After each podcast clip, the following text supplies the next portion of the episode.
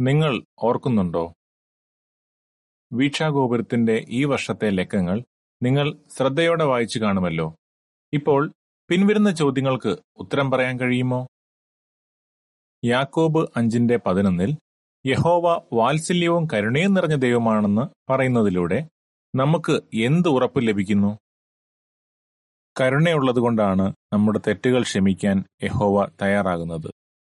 ഇനി സഹിച്ചു നിൽക്കാൻ യഹോവ വാത്സല്യത്തോടെ നമ്മളെ സഹായിക്കുമെന്നും യാക്കോബ് അഞ്ചിന്റെ പതിനൊന്ന് ഉറപ്പു തരുന്നു ഇക്കാര്യത്തിൽ നമുക്കും യഹോവയെ അനുകരിക്കാം.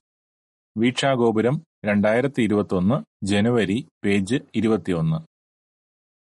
യഹോവ എന്തുകൊണ്ടാണ് ശിരസ്ഥാന ക്രമീകരണം ഏർപ്പെടുത്തിയത്? സ്നേഹമുള്ളതുകൊണ്ടാണ് യഹോവ അങ്ങനെ ചെയ്തത്. ഈ ക്രമീകരണം ഉള്ളതുകൊണ്ട് യഹോവയുടെ കുടുംബം സമാധാനത്തോടെയും ചിട്ടയോടെയും പ്രവർത്തിക്കുന്നു. യഹോവയുടെ ശിരസ്ഥാന ക്രമീകരണത്തെ അംഗീകരിക്കുന്ന ഓരോരുത്തർക്കും അറിയാം. കുടുംബത്തിൽ തീരുമാനമെടുക്കുകയും അത് നടപ്പാക്കുകയും ചെയ്യേണ്ടത് ആരാണെന്ന്. വീക്ഷാഗോപുരം രണ്ടായിരത്തി ഇരുപത്തൊന്ന് ഫെബ്രുവരി പേജ് മൂന്ന്. മെസ്സേജുകൾ അയക്കാൻ ഇലക്ട്രോണിക് ആപ്ലിക്കേഷനുകൾ ഉപയോഗിക്കുമ്പോൾ ക്രിസ്ത്യാനികൾ ശ്രദ്ധയുള്ളവരായിരിക്കേണ്ടത് എന്തുകൊണ്ട്? ഇത്തരം ആപ്ലിക്കേഷനുകൾ ഉപയോഗിക്കുമ്പോൾ ആരെയാണ് സുഹൃത്തുക്കളാക്കുന്നത് എന്ന കാര്യത്തിൽ നമ്മൾ ശ്രദ്ധിക്കണം. മെസ്സേജിംഗ് ഗ്രൂപ്പിലെ ആളുകളുടെ എണ്ണം കൂടുതലാണെങ്കിൽ അത് അത്ര എളുപ്പമായിരിക്കില്ല. കൂടാതെ സത്യമാണെന്ന് ഉറപ്പില്ലാത്ത വാർത്തകൾ പ്രചരിപ്പിക്കാനും സഹോദരങ്ങളുമായുള്ള ബന്ധം ബിസിനസ് കാര്യങ്ങൾക്കായി ദുരുപയോഗം ചെയ്യാനുമുള്ള സാധ്യതയുമുണ്ട്.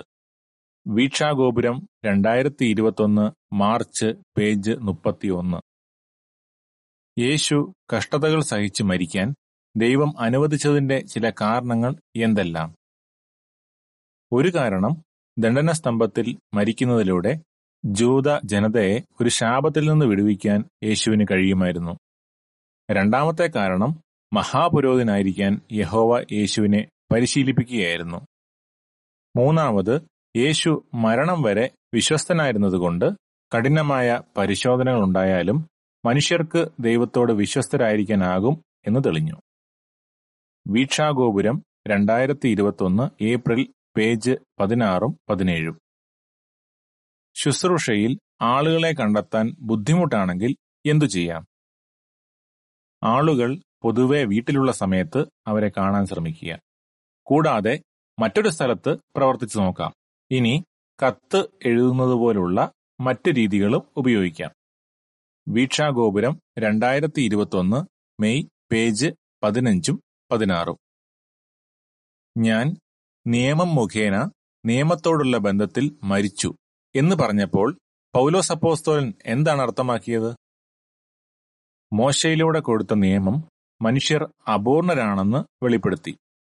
മാത്രമല്ല ഇസ്രായേൽ ജനതയെ ക്രിസ്തുവിലേക്ക് നയിക്കുകയും ചെയ്തു. അത് ക്രിസ്തുവിനെ അംഗീകരിക്കാൻ പൗലോസിനെ സഹായിച്ചു. അങ്ങനെ ചെയ്തതിലൂടെ പൗലോസ് നിയമത്തോടുള്ള ബന്ധത്തിൽ മരിച്ചു. അതോടെ പൗലോസ് നിയമത്തിന് കീഴിൽ അല്ലാതായി.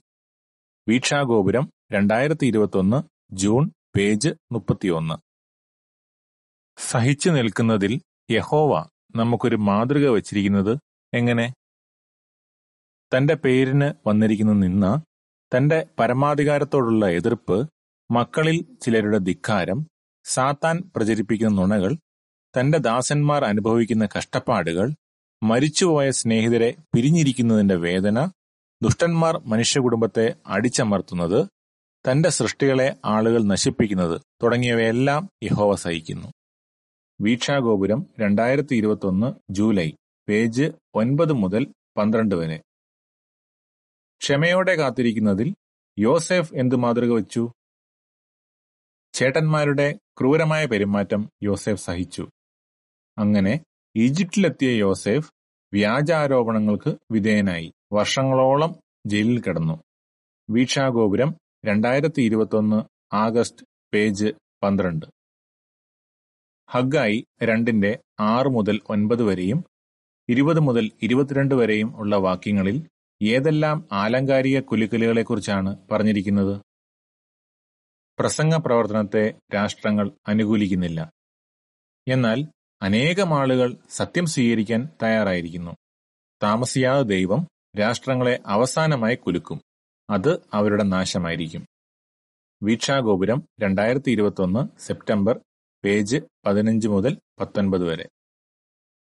നമ്മൾ ശുശ്രൂഷയിൽ മടുത്ത് പിന്മാറരുതാത്തത് എന്തുകൊണ്ട്? നമ്മൾ ചെയ്യുന്ന ശ്രമങ്ങൾ യഹോവ കാണുന്നുണ്ട്. യഹോവ അതിൽ സന്തോഷിക്കുന്നു. മടുത്തുപോകാതെ തുടർന്നാൽ നമുക്ക് നിത്യജീവൻ കിട്ടും. വീക്ഷാഗോപുരം രണ്ടായിരത്തി ഇരുപത്തൊന്ന് ഒക്ടോബർ പേജ് ഇരുപത്തഞ്ചും ഇരുപത്താറും. എല്ലാ കാര്യങ്ങളിലും വിശുദ്ധരായിരിക്കുക എന്ന പത്രോസ് അപ്പോസ്തോലിന്റെ ഉപദേശം അനുസരിക്കാൻ ലേവ്യ പത്തൊമ്പതാം അധ്യായം നമ്മളെ സഹായിക്കുന്നത് എങ്ങനെ? ആ വാക്യം സാധ്യതയനുസരിച്ച് ലേവ്യ പത്തൊമ്പതിന്റെ രണ്ടിൽ നിന്നുള്ള ഉദ്ധരണിയാണ്. ഒന്ന് പത്രോസ് ഒന്നിന്റെ പതിനഞ്ചിലെ ഉപദേശം നമുക്ക് എങ്ങനെ ജീവിതത്തിൽ പ്രാവർത്തികമാക്കാം എന്നതിന്റെ പല ഉദാഹരണങ്ങൾ ലേവ്യ പത്തൊമ്പതാം അധ്യായത്തിൽ കാണാം. വീക്ഷാഗോപുരം രണ്ടായിരത്തി ഇരുപത്തൊന്ന് ഡിസംബർ പേജ് മൂന്നും നാലും. ലേഖനം ഇവിടെ തീരുന്നു.